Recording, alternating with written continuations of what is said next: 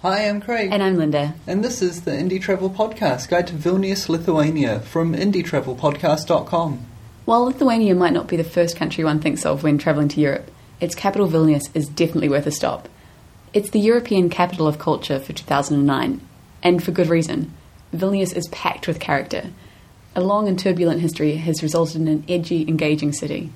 It sure has. The Indie Travel Podcast Guide to Vilnius is brought to you by Hostel Bookers dot com. HostelBookers is a budget accommodation website that's run by travellers for travellers.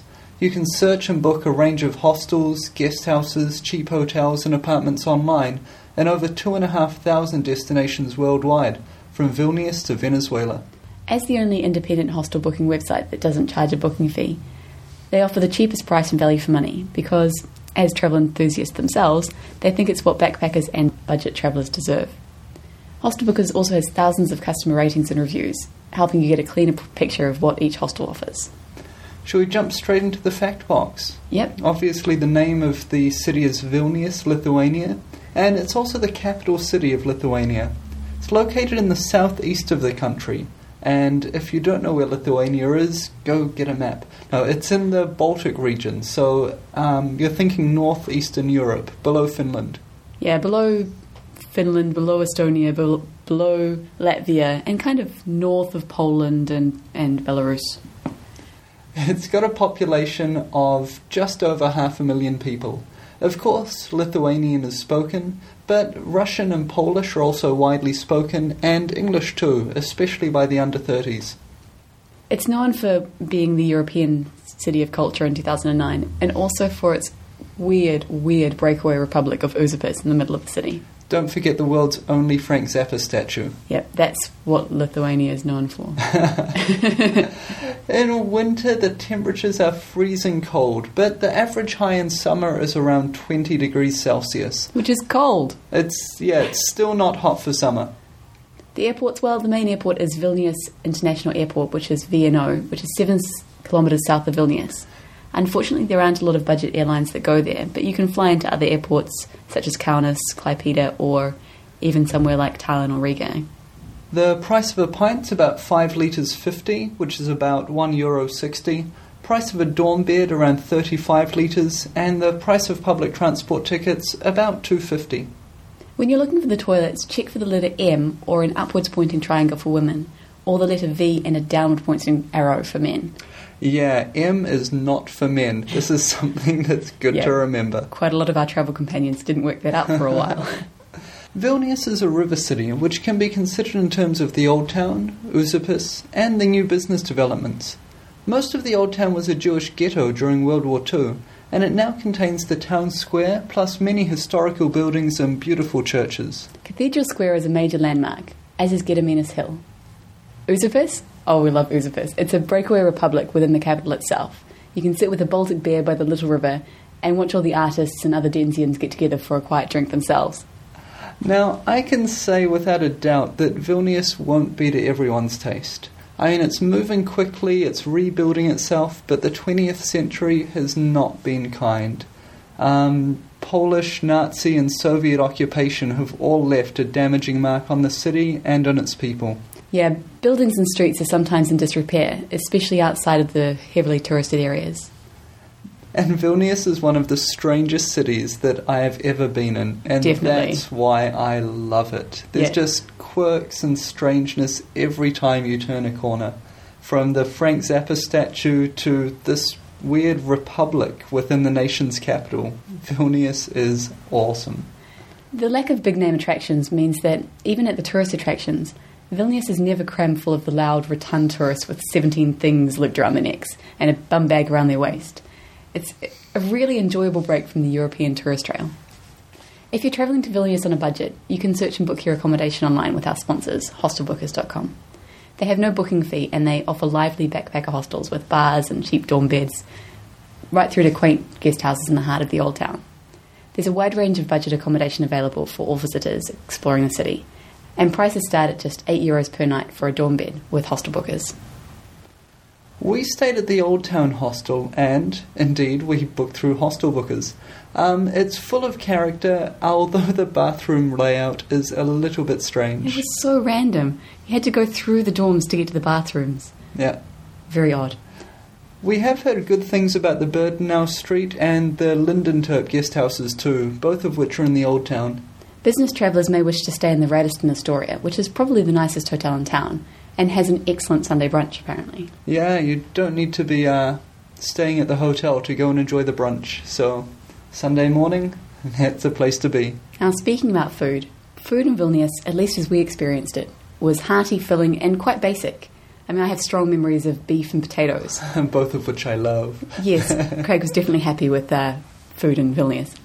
Of course, the usual range of European and Asian-style foods available right throughout the city. Lithuania's most popular beer. Svirties. Good work. It's Svirties. It's S V Y T U R Y S, and it's served everywhere. Just try pronouncing it, though. It gets worse after a couple. There's different types, but I remember a quite flavourful lager and a darker porter-style beer amongst them. Spirits are also big, and Lithuanian vodka packs a powerful punch, but its quality, at least if you don't buy the cheapest stuff, easily matches those from Russia and Poland. All right, transport. Well, if you like walking, you'll find the tourist-friendly areas of Vilnius to be quite accessible by foot. We did most of our looking around by foot, and it was great. Wandering around the streets and squares is a great way to spend your day. You'll run into markets, little churches, and strange combinations of modern and Soviet-era design almost everywhere. Buses and trolley buses create a low-cost network that runs through the city. It's easier and cheaper to buy your tickets from a newspaper kiosk, and um, then you don't need to deal with the, the bus drivers to buy your ticket, or the scary uh, old woman who policed the trams. Definitely. Taxis are reasonably priced, but like everywhere in the world, don't get into a taxi with a dodgy driver. And they also recommend, if you're going from the airport, to book your taxi in advance. At the start and the end of the day, traffic jams are common, even in such a small city, so walking is definitely advised during those times. All right, let's get on to the attractions. Well, as always, we'll start with the free attractions first. And the major free attraction of Vilnius is the Old Town. There are heaps of churches and ancient buildings erected in the uh, thirteenth and nineteenth centuries, and you can enter through the Gate of Dawn to experience something of the old Vilnius. Yeah, it's quite neat. As you're coming uh, from where we stayed in the Old Town Hostel and approaching the town itself, there's just a plain gateway on the outside. But once you walk through and turn around, you'll find this beautiful, really ornate um, kind of shrine to the Virgin Mary inside the gate. So, yeah, it's really cool. It's really cool. And there's heaps of churches worth seeing as well, including the Arch Cathedral Basilica, Saint Anne's Church, Saint Peter and Paul's Church, and lots, lots more. Lots more. The Arch Cathedral Basilica is located on a huge square called Cathedral Square, and there's a big um, kind of tower outside the front, which is kind of reminiscent of a lighthouse for some reason. Yeah, what you need in the middle of your city. Yep. Inside, sorry, on the outside, in the square, you have to look for a particular tile on which is written the word for miracle, which is stebuklas. Very nice. Now, apparently, if you stand on this, make a wish, and turn around three times, your wish will be granted. I didn't get any cake. No, well, we couldn't find the tile. There's also the Chapel of Saint Casimir, who's a rather important saint in the Lithuanian calendar, and um, that chapel is within the cathedral itself. Another thing that's definitely worth seeing in Vilnius is Užupis. Now, Užupis is a breakaway republic within the city itself, and it is absolutely mental. It's so much fun. It's a it's a Bohemian area, largely unrestored, and it's got a lot to see. I mean, there's the Angel, there's the Little River, and the pubs. The, yeah, that goes without saying. But then there's also the Constitution. Now, this little little district has its own constitution of how many items? Is it about thirty? I don't know. Let's shall we go through them? Yep. Okay. So, the Constitution of Užupis. Everyone has the right to live by the Little River, while the Little River has the right to flow by everyone. Everyone has the right to hot water, heating in winter, and a tiled roof. Everyone has the right to die, but it's not a duty. Everyone has the right to make mistakes. Everyone has the right to individuality. And everyone has the right to love. Everyone has the right to be not loved, but not necessarily. Everyone has the right not to be distinguished and famous. Everyone has the right to be idle. Everyone has the right to love and take care of the cat. Everyone has the right to look after a dog till one or the other dies. A dog has the right to be a dog. A cat is not obliged to love its master, but it must help him in difficult times. Everyone has the right to sometimes be unaware of his duties. Everyone has the right to be in doubt, but this is not a duty. Everyone has the right to be happy. Everyone has the right to be unhappy. Everyone has the right to be silent. Everyone has the right to have faith. No one has the right to violence. Everyone has the right to realise his negligibility and magnificence. Everyone has the right to encroach upon eternity. Everyone has the right to understand. Everyone has the right to understand nothing. Everyone has the right to be of various nationalities. Everyone has the right to celebrate or not celebrate his birthday. Everyone shall remember his name. Everyone may share what he possesses. No one can share what he doesn't possess. Everyone has the right to have brothers, sisters, and parents. Everyone is capable of independence. Everyone is responsible for his freedom. Everyone has the right to cry. Everyone has the right to be misunderstood. No one has the right to make another person guilty. Everyone has the right to be personal. Everyone has the right to have no rights. Everyone has the right not to be afraid. Do not defeat. Do not fight back. Do not surrender. I think that sums up Užupis. It does. It really does. Now, when we were in Užupis, it just seemed slightly surreal. It was like we were in a French New Wave film. Every time we turned around, there was something odd going on. Yeah, I kept expecting to see Jean-Luc Godard following me around with a camera. Another good free attraction is the Frank Zappa statue. It's the only statue in the world for honouring this, uh, this, this musician. You're so lovely. um, if you're looking to spend some money, head up to Gediminas Hill and Gediminas Castle. The red brick tower is restored, but it's really well done, um, and it's the best view of Vilnius. If you can't find it, simply look up. It's the tall red castle on the hill in the middle of the city. If you don't feel like looking up, you can actually climb up. You can get up there from Cathedral Square. And yep. If you're so lazy that you can't be bothered climbing, there's a funicular on the other side of the hill facing the river. You could also visit the Lithuanian National Museum, which is a good museum of ethnography and cultural history. One thing that we really enjoyed was the Museum of Genocide Victims. Well, maybe not enjoyed as such. Well, no, but we found it really interesting and valuable. Mm. Um, when we arrived, we actually arrived about half an hour after closing time, and we were so disappointed because it was a Sunday or something, and it was closed the next day, and we were just standing there going, darn, when suddenly the door creaked open, and a little old lady peered out and said, "Museum!" We said, "Yes." And she beckoned one finger. It was, it was surreal. It but was that, surreal. That experience basically summed up Vilnius for me, though. Yeah, favourite memory. um, well, the if you're into something a bit more light-hearted, Vilnius is a basketball centre. So head down to the stadium and try and catch a basketball game during the season. Of course, you can also visit the centre of Europe. Yes, the centre of Europe. The centre of Europe in one of the most northernmost countries. I find it quite hilarious. Well, it's the French that decided it, so there we go. Yep. It's about twenty-five kays north of the city, but um, a recent recalculation has actually moved it half a dozen kilometres closer. Yes. You can also visit the rather overpriced European park from ten a.m. to sunset. There are lots of sculptures, which are the works of sculptures from more than seventy countries worldwide, and they're exhibited in an open area of about fifty-five hectares. Yeah, they're right next to each other, so if you visit one, visit the other. Now, there are some cool seasonal attractions that we want to draw your attention to. First is the biggest book fair in the Baltics, which is in Vilnius each February. So it's a place to come, to browse, to get caught up in the crowds, and to buy books. You can also visit the Kaisukas Fair in March each year, which is a huge fair with stalls and events. Leading up to the Vilnius Festival in June, which leads on again to the Song Festival in July. The Vilnius Festival is annual, it's an arts festival, and then the Song Festival is huge, but it's only done every four years. There's massed choirs, up to thirty-five thousand participants, There's ethnographic music and dance. It's all kind of folklore and traditional song and dance. August and September seem filled with celebrations. There's fireworks, concerts, raves and film festivals. So late summer is definitely a good time to be in Vilnius. Although it is the wettest time of the year, you get most rainfall in June and July, which we found out we during our time there. Out. Like most European cities, Vilnius has Christmas markets each year, but with the temperatures as low as negative twenty, I'm... I don't think I'll be there. Yeah. They do have a giant Christmas tree in the Cathedral Square, so that might tempt you. Mm. No, not negative twenty. So this year, Vilnius is one of the European capitals of culture, alongside Linz in Austria.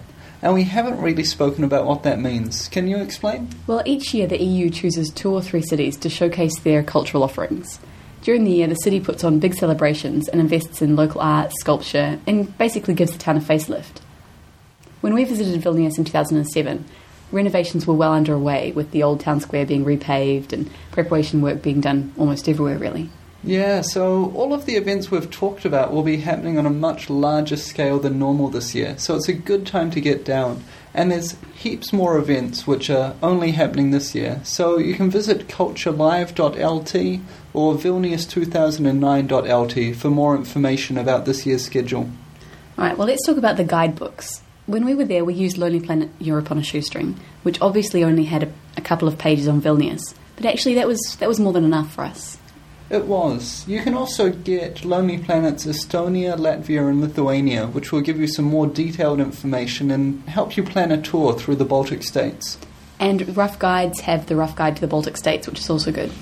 I found a great free resource for this city, and it's basically a... a complete guidebook with accommodation, history, restaurant reviews, everything you might want, available at in your pocket dot com as a free download for a P D F. So we'll link to that in the show notes.